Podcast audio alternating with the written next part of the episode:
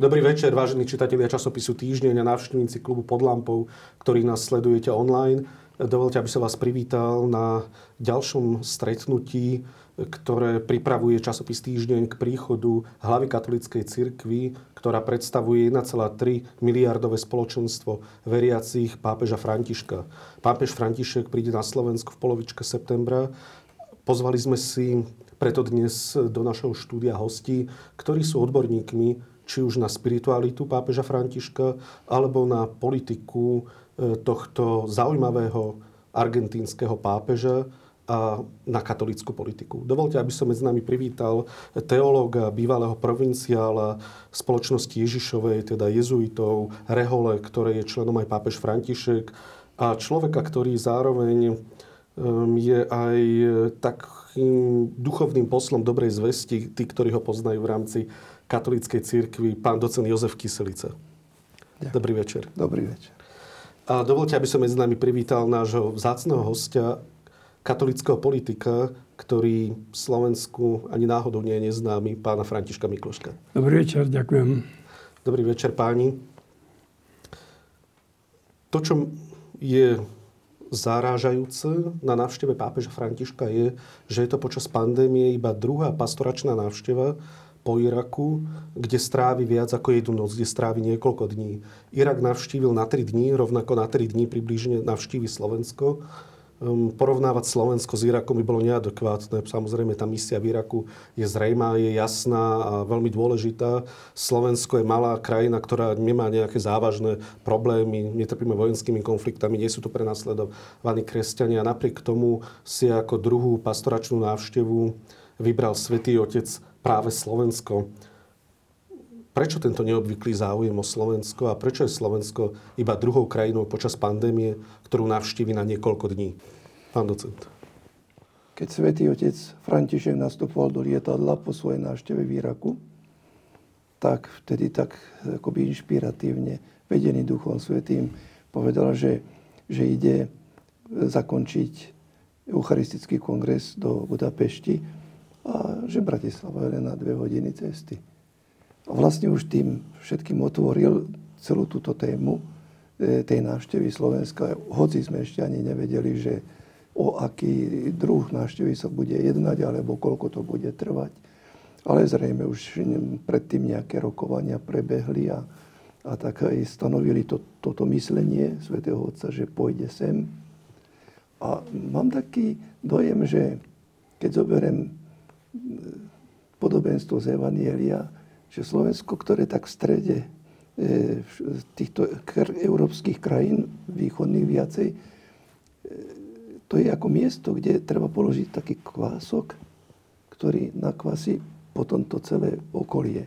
Že to bude mať význam nielen pre Slovensko, ale že to bude mať význam možno pre všetky iné krajiny, ktoré sú okolo. Vo chvíli, keď to pápež oznámil v lietadle, tak samozrejme na každom kroku som sa stretol s otázkami, že čo ho viedlo k tomu, aký je zmysel tej návštevy. Ja myslím, že do dnešného dňa nevieme celkom uchopiť alebo pomenovať akoby zmysel tej návštevy. Samozrejme môžeme použiť také zaužívané kliše, že pastoračná návšteva e, pozbudiť bratov ako svätý. Peter a podobne. Ale ja by, som, ja by som tieto veci dal bokom. Ja si myslím, že práve to tajomstvo pápežovej návštevy na Slovensku v tom, že nevieme, na čo sem príde. A to znamená, že mali by sme mať oči a srdce otvorené, čo nám povie. Uh-huh. keby sme dopredu vedeli, že čo sem príde, no tak už sme sa uzavreli. Už vieme, že toto tu mám, nám chce povedať a už nie sme otvorení pre nejaké nové myšlenky. Čiže majme oči otvorené a uvidíme, čo z toho bude.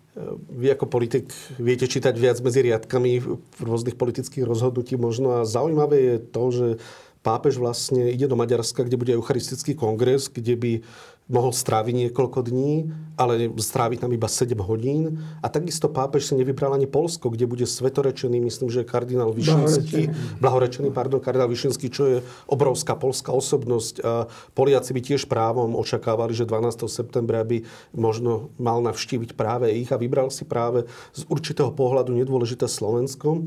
Nechcem sa dostať na pole nejakých špekulácií, ale niektoré médiá alebo niektorí novinári, aj katolíckí novinári, špekulujú o tom, že možno tým chce aj vyslať Svetý Otec signál východnej Európe, kde možno nie je vždy úplne stotožnený s autoritatívnymi prvkami vlády týchto jednotlivých krajín, myslím Maďarska a Polska. Dá sa to aj takto čítať? Samozrejme, špekulácie okolo toho môžu byť. E, mali by sme si uvedomiť, že keď pápež napríklad navštívil Krakové Svetové dni mládeže, tiež to bola záležitosť, kvôli ktorej tam išiel a tiež sa nestretol v prezidentskom paláci, povedzme, s prezidentom Polska. Čiže aj tento eucharistický kongres je celosvetová záležitosť a nie je to akoby osobitná návšteva tej krajiny. Pápež sa stretá v jednom múzeu aj s prezidentom, aj predsedom vlády, ale proste myslím, že to patrí k akejsi logike veci, že pokiaľ sa to týka takejto celosvetovej záležitosti, tak, tak nebude, ju, nebude ju miešať s nejakými konkrétnymi, by som povedal, politickými krokmi. Čiže tam by som videl to vysvetlenie, že to je záležitosť celosvetová. Je zhodou okolností, že to je teraz v Budapešti. Ehm, možno niečo, by som povedal, háklivejšie je to Polsko, pretože Kardinál Višinský je v Polsku nazývaný pápežom tisícročia. Proste to je absolútny symbol nielen církvy proste polskej, ale by som povedal európskej v zápase s komunizmom. To sa asi ešte nestalo, aby pápež Jan Pavel II poboskal prstian kardinálu Višinskému. Čiže že, sa on, že dal on prednosť tomuto malému stádočku, to je zaujímavé. To je zaujímavé a o to viac... O čom to svedčí? Ja by som povedal, že to je súčasť jeho spirituality. Ako to myslíte? Jeho spiritualita sa zameriava na tých, ktorí sú malí. Na tých, ktorí sú tak trošku na okraji. Všimnime si, že bol na návšteve v Bulharsku. Bulharsko tiež taký ako aj my, nenamúti ne, ne veľa vody. Nie je nejaký, by som povedal, extra dôležitý partner vo všetkých tých aj politických vzťahoch. No myslím, že Slovensko tiež nemá, nemá také možnosti. A, pápež sa rozhodol ísť sem, lebo on vníma Slovensko tiež ako tých malých, ako tých, čo sú na okraji. A on v prvom rade, e, keď sa niekam vyberá alebo niečo si volí, tak si vždy volí e, to, čo je na, na okraji a čomu sa treba venovať, pretože to je blízke Božiemu kráľovstvu. Ježiš Kristus prišiel pre, pre tých malých a prišiel ohlasovať Božie kráľovstvo chudobným. Uh-huh. Ja by som to možno trošku ešte doplnil aj o takú jeho osobnú skúsenosť. Istotne k tomu prispela jeho poznanie a kontakty so slovenskými jezuitmi, ktorí pôsobili v Buenos Aires. A, ale ešte viac som povedal, že tam vo Vatikáne, v tom okolí Sv. Otca, pracuje veľa slovenských kniazov, to sú veľmi milí, slušní, no, veľmi milí a veľmi takí poctiví ľudia, ktorí, ktorí tam nechcú robiť kariéru, ale to berú ako službu. A viem, že napríklad pápež Franček sa často stretáva vo výťahu alebo v jedálni s takým Františkom Novajovským a že vždy je veľmi srdečný, veľmi milý. Čiže viem si predstaviť, že títo slovenskí chlapci mu nejakým spôsobom sprostredkovávajú túto, túto krajinu našu, to Slovensko. A osobne si myslím, že pápež nesie a tej posledné udalosti, ktoré boli v súvislosti s arcibiskupom Bezákom, že pápež nejakým spôsobom nesie aj tú ťarchu toho netransparentného odvolania arcibiskupa Bezáka a že aj v tomto smere chcel tie veci, asi je dobre informovaný, že to znamenalo dosť veľké rozpoltenie Slovenska. A teda, že nejakým spôsobom bude hľadať cestu, aby, aby predsa našiel z toho východisko my vlastne na Slovensku máme ako keby, nechcem to doširoka otvárať, také dve citlivé kauzy dvoch biskupov. Hovorím o e, biskupovi, ktorý sa vzdal svojho postu z východnej partie, teda biskupovi Milanovi Chautorovi a druhý je Robert Bezak. Sú to také dve citlivé kauzy. Nechcem ísť do široka do toho, bola by to samostatná téma, ale keď ste to načali, tak mi nedá neopýtať sa.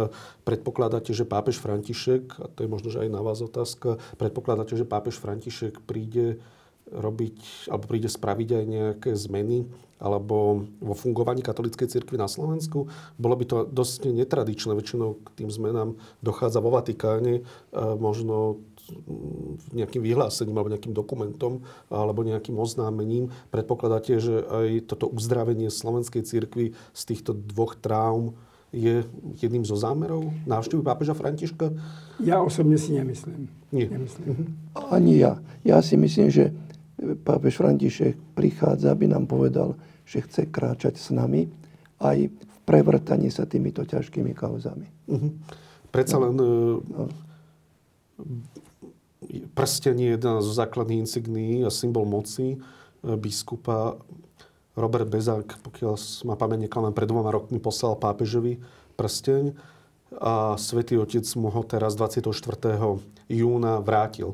Tým mu vrátil vlastne hodnosť biskupa. Dá sa to takto chápať, že mu vrátil, nehovorím funkciu alebo nejaké funkčné miesto alebo biskupstvo, ale to je ako keby mi manželka vrátila obrúčku. Tak to ja aspoň chápem. Keď to mám trošku tak eh, odľahčene prirovnať, tak ako keby to bolo, že, že ako keby znova uzavrete toho manželstva späť, alebo ako inak. Pokiaľ by ste tú obrúčku cez prezidenta poslali na, na farskú úrad, ja Trošku to odľahčujem samozrejme, ale ako sa dá chápať vrátenie tohto prstenia svetým otcom, pápežom, hlavou katolíckej cirkvi, odvolanému trnavskému arcibiskupovi, teda v podstate pre ňoho ani nie partnerovi ja by som sa nerád v tom nejako vrtal, lebo to je samozrejme haklivá vec a má viacero svojich stránok. Ale to, čo povedal Robert Bezák, arcibiskup Robert Bezák, že tým stretnutím, slúžením Sv. Omše a tým stretnutím potom pri spoločnom obede, že sa cíti rehabilitovaný a že mu to stačí. U Roberta Bezáka išlo o morálnu očistu, to znamená, že a sa ukázalo, že on naozaj nebol z nejakých morálnych dôvodov odvolaný a to sa jasne potvrdilo. A on sám povedal, že tomu stačí a, a v tejto chvíli nám to takisto asi musí stačiť. Uh-huh. Predpokladáte asi zrejme, že sa stretnú aj tu na Slovensku? On sám to v rozhovore s vami povedal, takže dá sa to uh-huh. Hovoril to hypoteticky. Dobre, vrátim sa k návšteve svätého Otca. Um, nedá mi ešte vám predsa neopýtať sa vás. Nevnímate, a nechcem to nafúkovať, ako to častokrát médiá radi robia, nevnímate predsa len 7 hodín v Maďarsku a takmer 4 dní na Slovensku ako silný signál um, nesúhlasu voči Viktorovi Orbánovi?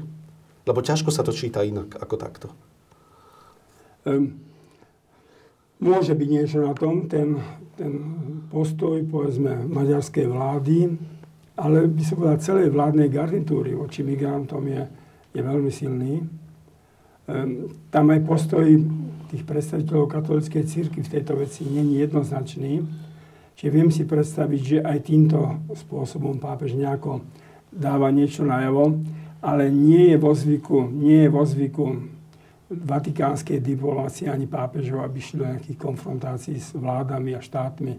Čiže ja by som, ja by som si, ja by som nemyslel, že pápež má takéto nejaké...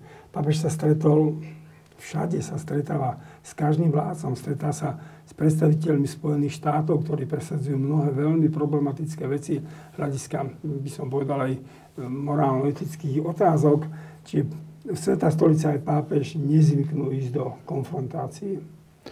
No ale myslím si, že ja som to desi čítal, že e, pápež sa stretne aj s tou vládnou garnitúrou. Áno, s Orbánom. Orbánom a tak ďalej, že neobíde túto záležitosť. To znamená, že to treba aj vylúčiť, že by sa nechcel stretnúť. Stretne sa. Uh-huh. Ale myslím si, že aj tá jeho návšteva na záver Eucharistického kongresu bola dlho plánovaná, bola takto naplánovaná. Uh-huh. A ostatný čas e, bol daný na nový program pre pápeža. Uh-huh. Takže vylúčujete posolstvo, ktoré by malo nejaký politický Ja, ja myslím, že, že by som to tam ne, do toho nedával. Pápež je v porovnaní so svojimi predchodcami, samozrejme to boli pápež, zvlášť Jan Pavel II, bol trošku pápež inej doby, svätý Jan Pavel II, ale častokrát je zvlášť verejnosťou vnímaný akoby človek, ktorý je viac progresívny ako jeho predchodcovia, ktorý hovorí o postavení žien v cirkvi, hovorí o LGBTI, keď sa niekto snaží, kto som ja, aby som súdil, tá jeho známa veta, um, otvára témy, um, otvoril Vatikán utečencom pravidelne tam spávajú, prespávajú, pardon, bezdomovcom, ale aj utečencom. Nazvali by ste tohto pápeža progresívnym pápežom, alebo je to len taká nálepka, ktorá mu je, ktorá mu je ako keby nálepená kvôli tomu, že je to predsa len pápež iného temperamentu, ako bol napríklad Benedikt XVI? Tí, ktorí ho volili za pápeža, ho volili ako konzervatívneho. nie ako progresívneho. Uh-huh. Ale pretože témy jeho života sú odlišné, ako sú európske témy. Tam, kde žil v Argentíne, v Južnej Amerike, e, on svoju teológiu zakladá na, na tom pohľade Ježiša z, Naz- z Nazareta. E, neviem, či si hneď to viete predstaviť, ale e, v Evanieliu je tá prvá návšteva Ježiša takého by som povedal, že čo robí znamenia a zázraky v Nazarete, v synagóge.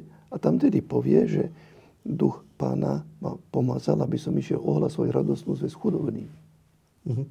A potom tam vypočítava, aby som slepým vrátil zrak, hluchým sluch a tak ďalej. Pápež na tejto teológii stavia. To je aj jeho spiritualita, ktorá z toho ignaciánskeho prechádza do, do týchto, by som povedal, sfér. A takisto myslím, že, že je to aj otázka jeho návštevy na Slovensku, že vidíme, ako ho to vedie na Luník 9, uh-huh. a vidíme, ako ho to vedie aj k sestra Matky Terezy. Áno. Že to je spôsob, ako on cíti, ako on myslí a ako e, chce predstaviť církev e, v každej krajine aj na Slovensku, že je tu táto církev, ktorá má takýchto ľudí a, a ktorí e, majú otvorenú cestu do Božieho kráľovstva. Predstavte si, že pápež teda bol stály návštevník tých slamov na pokraji Buenos Aires. No tak viem si predstaviť, že v tom prostredí, keby chcel hlásať nejaké rigorózne, by som povedal, nejaký rigorózny katolicizmus, no tak by sa rovno mohol na začiatku otočiť aj z domov. No. Čiže pápež má tú skúsenosť, čo znamená skráčať s ľuďmi. On nie nadarmo často používa ten, ten, by som povedal, ten moment, keď Ježiš kráča s emauskými, tými zúčeníkmi do Emaus. Proste kráča s nimi a postupne im otvára oči, aby, aby pochopili celé to tajomstvo. A ja si myslím, že tak ako tie slamy sú na pokraji, by som povedal, akéhosi asi dna vôbec ľudských vzťahov, tam sú drogy, tam je kriminalita, tak Európa je takisto niekde na dne, by som povedal, toho konzumu. Ten konzum z nej urobil veľmi plitku a prázdnu hľadiska religiózneho, by som povedal, spoločnosť. A pápe vieš, vie, že v takejto spoločnosti začať proste nejakým spôsobom byť hlava, nehlava, že proste môže sa rovno otočiť a ísť domov proste kráča a chce kráčať aj s tou západnou spoločnosťou a Európa mu strašne leží na srdce. Pretože on tu vyrastol. On v Nemecku študoval teológiu, v Taliansku bol, samozrejme, má aj korene, či on miluje Európu, ale vie, že tá Európa je už dnes niečo celkom iné. Čo je dnes Európa? Európa, no proste církev, ktorá dejinami, to čo hovoril pán docent Kyselica, že dejinami proste sa starala o chudobných a hlásala im evanelium. Dnes v Európe, v západnej spoločnosti túto funkciu prevzal štát. Proste církev akoby nebola potrebná preto, aby sa starala o chudobných, o to sa stará štát. O nemocnice ale to je možno aj v poriadku. Je to v poriadku, ale to znamená, že církev teraz bude musieť hľadať tú chudobu ducha a nájsť spôsob, ako sa, ako sa k nej priblížiť. Európa je chudobná duchom z pohľadu transcendentálneho. Ako má František víziu pre evangelizáciu práve Európy, ktorá si týmito mm, tisícročiami teda prešla, kedy hľadala svoju tvár. Dnes v podstate církev nie je potrebná až tak, samozrejme neplatí to úplne, že by musela poskytovať sociálne služby, hoci na Slovensku je církev významným poskytovateľom sociálnych služieb aj v Nemecku, ale všetky tie funkcie dokáže už robiť aj štát. Samozrejme sa ukazuje potreba církvy možno v hospicoch alebo v niektorých iných špecifických zariadeniach, ale aká má byť tá nová spiritualita církvy, ktorú práve ohlasuje František pre Európu, ktorá nie je chudobná, ktorá je bohatá. Áno, ale keď čítame jeho dokumenty, tak sú tam výrazne niektoré atribúty, ktoré, ktoré on zdôrazňuje všade. E, on hovorí, aby sa viedol dialog. To je jeden z atribútov, veľmi dôležitý. Aj medzi všetkými vrstvami, by som povedal, obyvateľstva, ale vôbec dialog aj medzi církvami, dialog medzi náboženstvami. To sme videli z jeho rozličných stretnutí to znamená, tento atribút nesmieme nechať nejako bokom, pretože vidíme, že jak sme napríklad na Slovensku rozdelení mnohostranne. Mm. A to je zrejme, že potrebujeme, aby sme sa znova otvorili dialogu, vzájomnej komunikácii. To je tak, aby som povedal, jedna skutočnosť. Druhá skutočnosť je, že on chce otvoriť ešte viac církev Európy na univerzalizmus. Čo to znamená? Univerzalizmus znamená, aby sme videli, že církev nie je len Európa. Uh-huh. Že to je, to je Južná Amerika, Severná, to je Afrika, to je Ázia. Hej. To znamená, aby sme mali opäť taký zmysel, zmysel preto, e, že by sme spolu cítili a, a že by sme, ja neviem, zatvárali oči nad tým, že to sa deje niekde inde a nie u nás a podobne.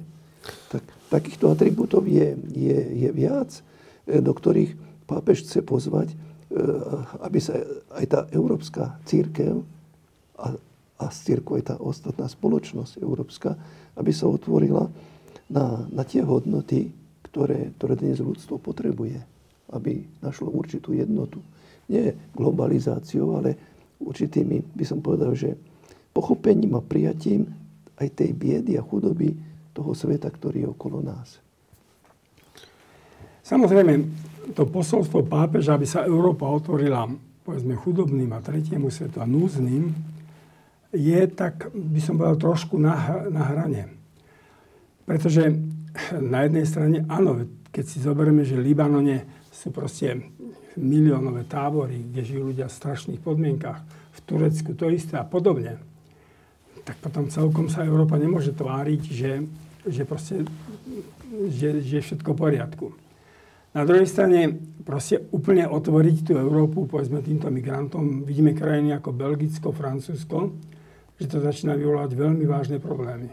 Že tie komunity tam vytvárajú getá a nie je celkom jasné, že akým spôsobom e, Európa zvládne túto konfrontáciu.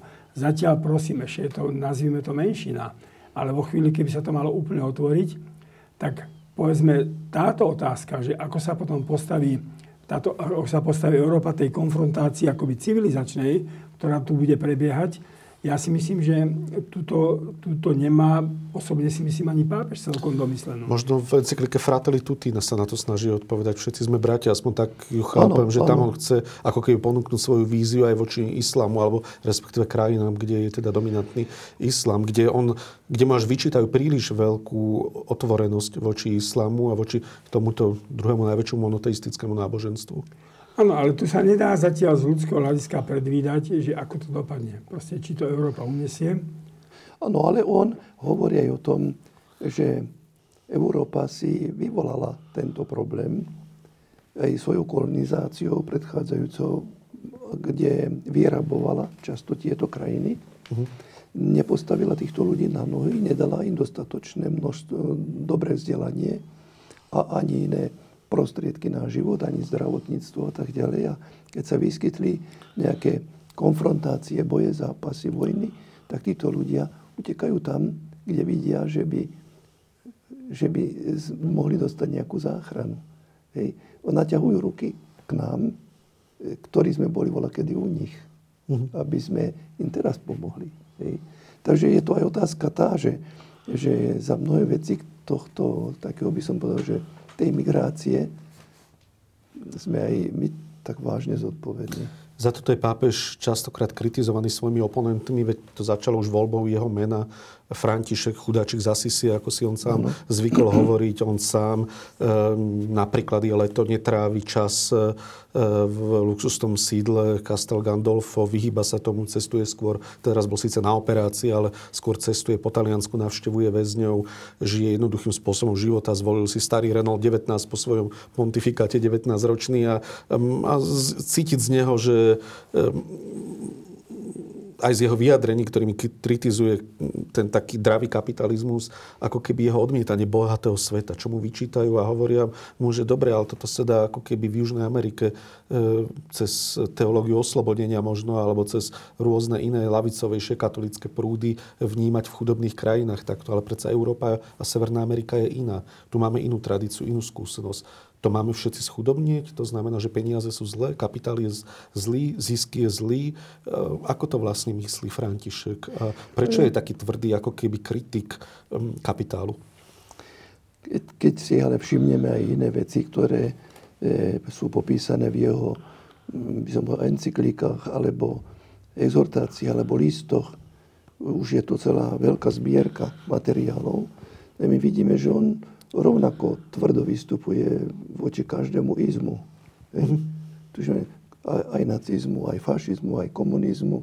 A, a hlavne preto, že on nesúhlasí s ideológiami a s ideologizáciou aj církvy alebo čohokoľvek iného. Čo to znamená ideologizácia církvy? Nejaký to, príklad? Ja, dal by som možno takýto príklad, že, že sa e, stanoví nejaká predstava ľudí, ktorá môže byť pre určitý národ alebo, ja neviem, pre určitú skupinu, môže byť veľmi priateľná.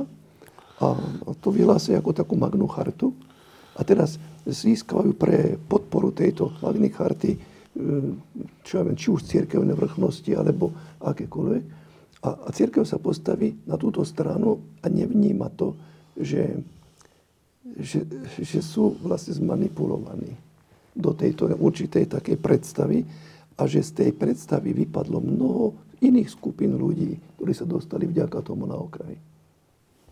Takže to je aj, otázka, to je aj napríklad v tej otázke kapitalizmu. Svetý Otec vie, že že však aj kapitalizmus je určitá forma, ktorá, ktorá teda no, priniesla aj, aj isté, samozrejme veľké pokroky a tak ďalej.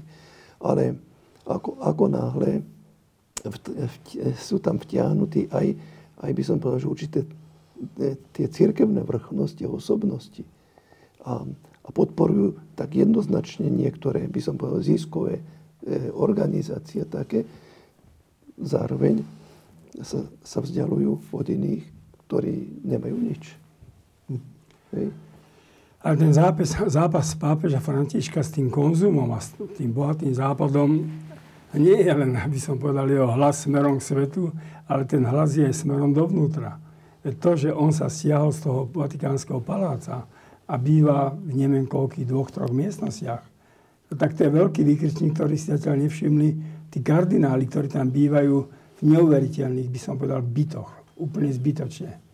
Poznáme tú aféru pána kardinála Bertoneho, ktorý, ktorý potom dával zo svojich peňazí, lebo mu dali peniaze z nejakej nadácie Bambino, teda tej nemocnice Bambino Dieso. No tak zatiaľ si treba jasne uvedomiť, že no proste aj církev by si mala uvedomiť, že ten jeho, to jeho volanie po zbavenia sa konzumizmu, že teda ide aj smerom dovnútra, ku ním. Ale na to sa mi zdajú, že zatiaľ nereagujú nikto. V tom je veľmi zaujímavý pápež, lebo on sa stal ako keby takou najmilostrednejšou tvárou katolicizmu v súčasnosti, tým ako jeho vzťah k utečencom a k iným menšinám, o ktorých sme hovorili. Na jednej strane, na druhej strane urobil také opatrenia, že kardináli môžu príjmať dary do 40 eur, mali by hlásiť svoj odchod z Vatikánu napríklad. To je len taká drobnosť, ale mm. také vážnejšie veci sú jeho spolupracovník kardinál Beci, ja neviem, či dobre vyslovím e, jeho meno, ktorý sa bol 27. júla postavený pred súd kvôli, e, napríklad aj kvôli tomu, že 850 tisíc eur putovalo do nadácie jeho brata Antonia a to boli peniaze určené pre Afriku. Tak to bolo uvedené na stránkach Vatikánu News oficiálnych. Takisto tam bol ten nákup budovy za 200 miliónov eur v Londýne. Veci. Škandalózne veci. Nechcem škandalizovať, len chcem povedať, Ale že pápež na jednej strane je ako keby milostredný, na druhej strane robí veľmi tvrdé opatrenia. Veď má aj mnoho nepriateľov. Kardinál Miller, kardinál Baer, kardinál Sarah. Kardinál Miller sa nedávno v rozhovore pre New York Times pred pár rokmi vyjadril o pápežovi Františkovi ako o slabochovi dokonca. To znamená, že on má aj okolo seba zrejme tvrdú opozíciu, najmä z odvolaných kardinálov, ktorí, nechcem, nechcem ich demonizovať, sú zlí alebo dobrí, ale pápež robí aj veľmi tvrdé kroky.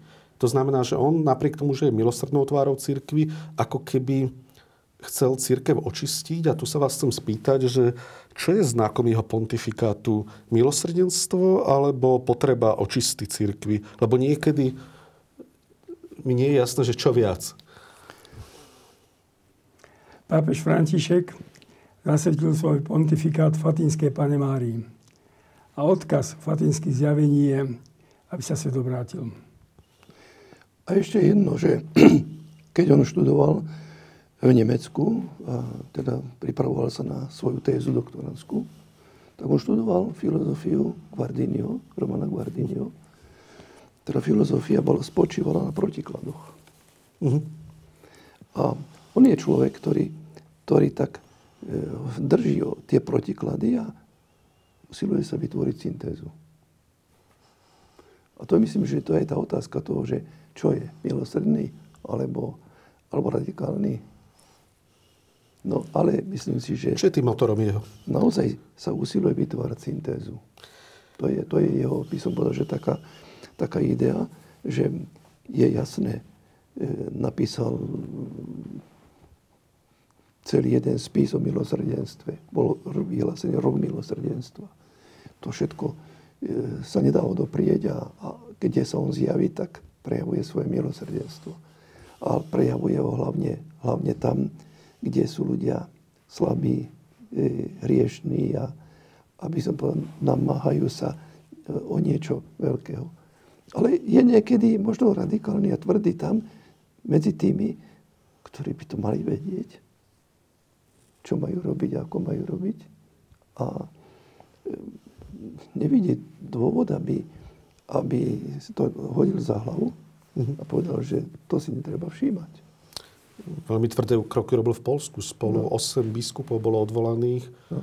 Za krytie pedofilných škandálov. Dokonca jeden z biskupov no. 4 dní pred dosiahnutím 75 narodenín, kedy by mohol odísť z úradu oficiálne, bol dokonca odvolaný a musel na druhý deň opustiť svoj úrad. To sú veľmi neobvyklé tvrdé kroky. Ale ja sa pri pápežovi Františkovi, však som zažil troch pápežov len, asi aj vy, No, teda, to mi ja som či trošku viac. Áno, dobre. Tak od ja 12. Áno, ja žartujem. Máš čo doby. Ja viem, ja viem, žartujem. Tak ja troch. Ale pri Františkovi som sa prvýkrát stretol s tým, a nielen na Slovensku, aj v zahraničí, že ako keby mnoho kňazov, dokonca aj niektorých biskupov, ktorých poznám, ale skôr kňazov, reholníkov, ehm, vníma pápeža Františka ako keby vysiela rozporuplné signály. Častokrát mnoho kňazov hovorí, tak ako to myslí s tými LGBTI? Tak treba požehnávať tie zväzky, netreba. Samotný kardinál Schember, ktorý bol spoluautorom katechizmu katolíckej cirkvi, je za požehnávanie zväzkov. Pápež František sa postavil proti, on hovorí, že nie, ale skôr akceptuje ako keby civilné zväzky. Nechcem otvárať samostatne túto tému, skôr chcem hovoriť o tom, že ako keby vysielal nejasné signály, ako keby bol nezrozumiteľný, tak teda ako k tým, pardon, gejom a lesbám, ako k tým utečencom. Príjmať ich, požehnávať tie zväzky. Ako to vlastne myslí pápež František? Jeho kritici ako kardinál Miller napríklad, alebo kardinál Berg ho za to veľmi kritizujú a hovoria, že nedáva ako keby, alebo že sa odkláňa od dogiem katolíckej cirkvi, odkláňa sa od jasného učenia, od jasnej pravdy, pretože vlastne si každý jeho myšlienky vysvetľuje po svojom. On sa istotne neodkláňa, pretože v rozhodujúcich chvíľach vždy sa jasne vyjadril a tie veci sú naprosto v súlade s, učením katolíckej cirkvi. Ale ja by som dal príklad proste otázka tých rozvedených. On hovorí, že proste to sa nedá riešiť paušálne, ale od prípadu k prípadu. A ja si myslím, že on proste človek, ktorý je pastoračný typ, ktorý žil proste v tých podmienkách e, Argentíny, vie, že život sa nedá celkom úplne len dať do nejakých rámčekov, ale že tam treba, by som povedal, aj sledovať a vnímať ten príbeh, jednotlivý príbeh. A to si myslím, preto sa on často aj vyjadrí smerom k týmto LBGT skupinám a podobne, lebo nechce, nechce to akoby e, zarámčekovať, všetko odsúziť, ale na druhej strane on jasne vyjadril názory katolíckej církvy a každý, kto hovorí sa, že sa vyjadruje nejednoznačne, tak chcel by to mať tak presne, že takto to je ani jak inak. Áno. Konkrétne, že... hneď vám doslova hneď, napríklad konkrétne LGBT, to je taká téma, teraz boli aj pospriované bratislavské kostoly, aj kláštory alebo aj iné historické budovy. Častokrát práve e, gejové a lesby vnímajú pápeža Františka, aj katolícky, s ktorými sa aj tu rozprávame, máme občas diskusie, ako človeka, ktorý je vlastne už len kurôčik k uzákoneniu alebo k ustanoveniu možnosti požehnávania manželstiev, respektíve registrovaných partnerstiev. Nakoniec e, majú právo si to myslieť. Vidíme, že v Nemecku 80 farností alebo cez 80 farností v júni požehnalo takéto zväzky. Tuto viedenský kardinál Schembern sa vyjadril za požehnanie napríklad týchto zväzkov, že tie signály ako keby tí ľudia majú z čoho vnímať a ako to myslí pápež František? Myslíte si, že je vlastne on naklonený? Vidíme, že členom jeho týmu, komunikačného týmu je napríklad kňaz James Martin, ktorý je tiež jezuita, ktorý tiež napísal niekoľko kníh napríklad o vzťahu medzi LGBT a medzi katolíkmi, a ktorý som aj mal cez Skype hovor, a ktorý sa tiež vyjadril v prospech požehnávania týchto zväzkov. Tak ako to vlastne myslí František? Je, Svetý otec František nejde týmto smerom. Ale on predovšetkým hovorí, že také veci, ako je ja neviem, potraty, alebo eutanázia, alebo LGBT, alebo nejaké genetické manipulácie a tak ďalej. On hovorí, že treba sa najprv na to pozrieť z toho antropologického hľadiska. To znamená, že najprv to vidieť, ako keby otvoril knihu stvorenia, Genesis, uh-huh. hej, a povedal, že tak čo, čo je vlastne manželstvo? No, muž a žena, aby mohli mať deti. Hej. To znamená, že tu je isté, že, že v, v, v tom požehnaní zväzkov homosexuálnych alebo lesbických alebo iných, teda mm, to nie je to isté. To nie je to isté. Druhá vec je, že aj títo sú deti Božie, ľudia, s ktorými treba zachádzať veľmi, veľmi hlboko ľudsky a, a nejakým spôsobom týmto, týmto ľuďom pomáhať sa integrovať do spoločnosti, Pápež by iste hovoril, že, že treba aj také zákony vytvoriť, aby títo ľudia neboli nejako, by som povedal, že od, diskvalifikovaní v spoločnosti, ale v žiadnej spoločnosti, ani spoločnosti veriaci. Ale hovorí aj o antropológii a hovorí aj o duchovnej stránke. Jedno aj druhé. To sú zase tie dva proti, protiklady, čo sme spomínali. Že on hľadá túto syntézu, ale tou cestou on požehnávanie, on, on, on to nespomína, on nejde tou cestou. On dokonca hovorí, že by sme sa mali ako keby, a to teda sa k vám smerom ku kléru sa skôr obracia, že by sme nemali tak často otvárať tzv. sexuálne témy alebo bioetické ano, témy. Hej, že na čo stále sa v tomto rýpať? Čo, čo tým Nie. chce povedať? Čo no, A on okrem toho veľmi nalieha na to, aby keď sa riešia takéto, by som povedal, že témy, ako sme spomenuli, aby sme sa pozreli trošku ďalej dozadu, kde už predtým sa spravila chyba. Uh-huh. Kde sa To znamená, že prečo už štát predtým ako neurobil dostatočné, by som povedal, také opatrenia, zákonodárstvo, aby týmto ľuďom nebolo poškodené, aby neboli, by som povedal, tak nálepkovaní a podobne. A to sa týka aj napríklad aj potratov, že ideme teraz e, bojovať za to, aby neboli potraty. A hovorí, ale kde, kde bola spoločnosť a kde bol štát, keď e, nepripravil zákony pre tých, ktorí sa stanú novorodičkami a budú mať teda dieťa, aby mohli mať všetko potrebné k tomu, aby ho mohli Takže hovorí viac o príčinách? Hovorí viac o príčinách. A, a to hovorí pri všetkých takýchto záležitostiach, on hovorí, že problém je širší, než len teraz povedať áno alebo nie. A prečo sa tak často, aj teraz to bol hovorca konferencie biskupov Polska a tiež jeho kázeň, nechcem ho kritizovať ani súdiť, ale sa niesla tiež práve v tomto duchu znova LGBTI, znova proste potraty. Ako, my vieme však, že je to citlivá, vážna téma, ale prečo je toľko kňazov aj biskupov častokrát ako keby fixovaných na tieto témy? Ale má to svoj pôvod tiež trošičku e, v predkoncilovej e, teológii a štýle života. Pretože e, vtedy to hneď bolo od Tridentského koncilu, že veľkú váhu dostala tzv. morálka, morálna teológia, ktorá sa veľmi zúžila na otázku sexuality, manželských vzťahov a tak ďalej. Hej. A celkom to, to sa nevyparilo z ľudí e, tým, že, že bol koncil. Mm. To, to, zostáva v tých to zostáva na teologických fakultách, často ako téma, ktorú sa zaoberajú. A, a, a myslím si, že to je hlboko vsadené do, do myslí, aj také teologickej mysli mnohých kňazov, ktorí, ktorí potom túto otázku stále vidia v tých perspektívach, ako to, druhý vatikánsky koncil sa hm, postavil novým spôsobom k týmto otázkam. To, no to je tak, ako keď hovoríme teraz o e, Amoris Laetitia, to je e, posynodálna exhortácia pápeža Františka ktorá hovorí o manželstve a, a tam je o rozvode, pravda, o výchove a tak ďalej, aj o spiritualite manželstva. To je nový pohľad, hej, kde sa dáva väčší priestor napríklad svedomiu. Uh-huh. To, predtým sa síce učilo o svedomí, ale, ale to svedomie... Potál, ne, potál. Ale nezohrávalo to rolu. Hej. To je, to je trošičku iné. Keď teraz pápež povie, že nechajme aj na svedomie tých ľudí. Hej. To je hlboko kresťanské no, A, ale mnohí, mnohí kniazy sa trasú pri tom. Prečo? Čo sa boja? Pre, pretože to je celkom iný, iný pohľad teologický. Hej. Tam príliš veľa slobody? No, áno, že e, taká nedôvera, akási nedôvera v tom, že ten, ten normálny človek z toho, by som povedal, z tej práce a tak ďalej, že on nebude vedieť správne posúdiť tento stav alebo ten postoj určitý a, a že to bude z tej strany pomílené a podobne. Teda tam je malá dôvera.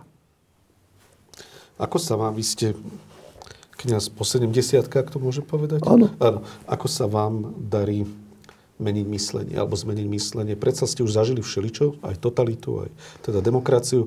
Museli ste viackrát zmeniť svoje, nie že postoje, ale svoje možno formy zmýšľania, pretože tá doba sa menila. Čo by ste vy odporúčili možno iným kňazom, starším kňazom? Ako nechať možno tieto veci, ako je sexualita, manželstvo, Ehm, sú to veľmi zložité veci. Hej. Ako to nechať viac na svedomí ľudia? Ako viac dôverovať ľuďom, že sa dokážu riadiť svojim svedomím? Ja sa vrátim k Amoris Leticia, Dobre. lebo tam bolo v tej 8. kapitole, ktorá teda je veľmi významná. Nechcem povedať, že najhlavnejšia v celej tej exhortácii, ale veľmi významná.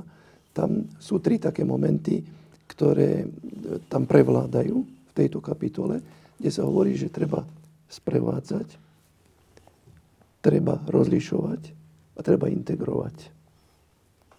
To znamená, nemôžeme hneď chcieť, aby sa absolútne vo všetkom správne rozhodovali druhí, alebo všetko správne videli, alebo správne porozumeli.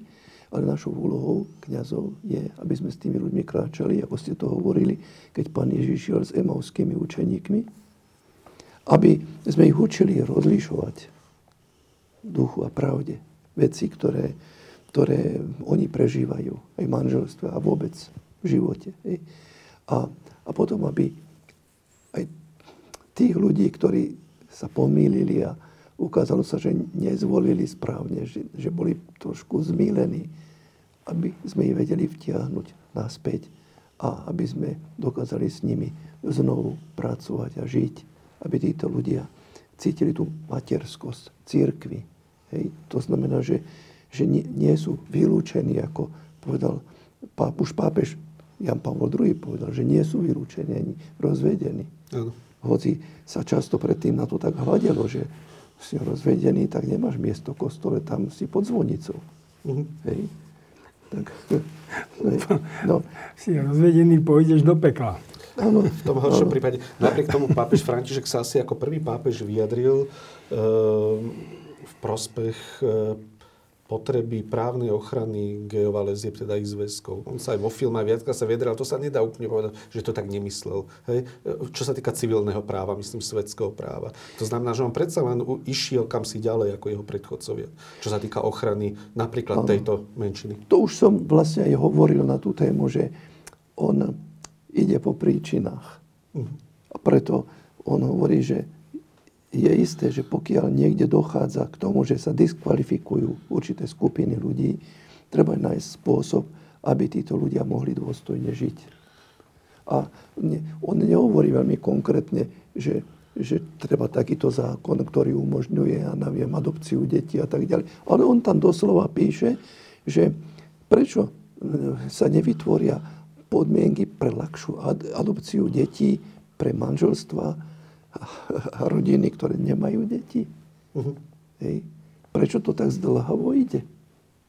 A, a keby, keby bola táto otvorenosť väčšia, tak, tak by sa rieši. Lebo tam bola tá otázka, že či sa e, nepostarajú lepšie e, manželia, dajme tomu homosexuálni, o, o dieťa, ako, ako takí rodičia, ktorí sú rozbití a neviem, sú, sú neviem, alkoholici e, na drogách a podobne. Hovorí, ale prečo toto porovnávať? E, je jasne povedané aj tam, že dobrá výchova dieťaťa potrebuje otca aj mamu. Hej. Posledné dve otázky. Na Slovensku si častokrát pozývame ľudí, ktorých som spomínal, ako bol kardinál Burke napríklad, alebo vychádzajú tu knihy rôznych aj kritikov pápeža Františka. Teraz sa slovenská církev, aj vy kniazy, biskupy, aj my laici, pripravujeme na jeho príchod. Niekedy sa ako keby zdá, že na Slovensku majú väčší priestor skôr e, predstavitelia cirkvi, ktorí sú tzv. tradicionalisti, no, tak sa mm. občas hovorí, ako spomínaný Björk alebo iní nájde tu pápež vlastne odozvu, alebo bude pochopený pápež na Slovensku so svojou argentínskou mentalitou, keď skôr máme tendenciu pozývať a dávať priestor rôznym tradicionalistom, ktorých nechcem demonizovať, ale majú iný pohľad na církev ako František. Vieme, ako Ježiš plakal nad Jeruzalemom, že nepoznal čas svojho navštívenia. Toto je čas nášho navštívenia pre Slovensko ak, ak, ak nebudeme poznať tento čas, ak nebudeme mať otvorené oči a srdcia, tak sa budeme takto motať dokola stále a budeme, budeme stále len proste sa chytať nejakých takých, by som povedal, pravidiel zákonníckých, aby sme, aby, aby, aby sme sa zachránili, aby sme zachránili tu ešte tú zbývajúcu časť církvy a nepochopíme, že našim cieľom je ísť do sveta pre túto spoločnosť, ktorá sa čím ďalej viac stáva sekulárnou. Slovensko si vždy ctilo pápeža. Došli sme k takej hranici, kde, si, kde teraz tá autorita ako si upadá vo všeobecnosti. Ale som presvedčený, že keď prehovorí pápež na tejto návšteve, že tak vyšle jasný signál, že církev takto pozera na niektoré veci. Lebo oni si, teda niektorí z kresťanov, aj, aj možno aj kniazov niekedy hovoria medzi sebou, že tam som čítal hento, tam zase toto. Mám také správy. To sú také konšpiračné teórie často. Hej? A, a neodôvodnené, by som povedal, postoje niektoré. A je dobré, keď pápež príde a povie, toto je línia církvy. Tí, ktorí sa budú chcieť rozhodnúť žiť ako kresťania církvy, tak uznajú, že toto povedal pápež na hlas pred nami a, a treba to rešpektovať. Možno, že iní povedia, no tak nejdeme touto líniou, ale tým vrážajú klin do jednoty zároveň a vytvárajú, by som povedal, taký nebezpečný precedens, ktorý na Slovensku nebol až tak doteraz vidieť. Teraz sa trošinku akoby rysuje. Ja verím, že mm, pápežová návšteva ako keby zaženie. Mm. Tu mnoho kňazov sa na sociálnych sieťach vyjadruje napríklad, že sa nestretnú s pápežom, aby by sa museli dať očkovať. Nechcem to zovšeobecňovať, postoj cirkvi je jasný, ale pre mnohých je to veľmi kontraverzná napríklad aj táto téma. Vy osobne sa stretnete s pápežom Františkom aj na neverejnom stretnutí ako jezuita, keďže aj pápež František je jezuita. Neviem, či aj ty sa s ním osobne stretneš zatiaľ, ale ja možno, že uvidíš, že viem, že nie si, ale či nemáš taký plán, ale v každom prípade... Ja pôjdem do Šaštína, do Šaštína tam sa s ním stretneme. A tam sa s ním stretnem. Sa, všetci stretneme asi aj traja, ale chcem sa vás opýtať poslednú vec. Čo vy osobne očakávate od návštevy pápeža Františka, ktorá je historická pre Slovensko v tomto kontexte tej hodiny, počas ktorej hovoríme o jeho osobnosti? Mali by sme si uvedomiť, že pápež má tento rok 85 rokov.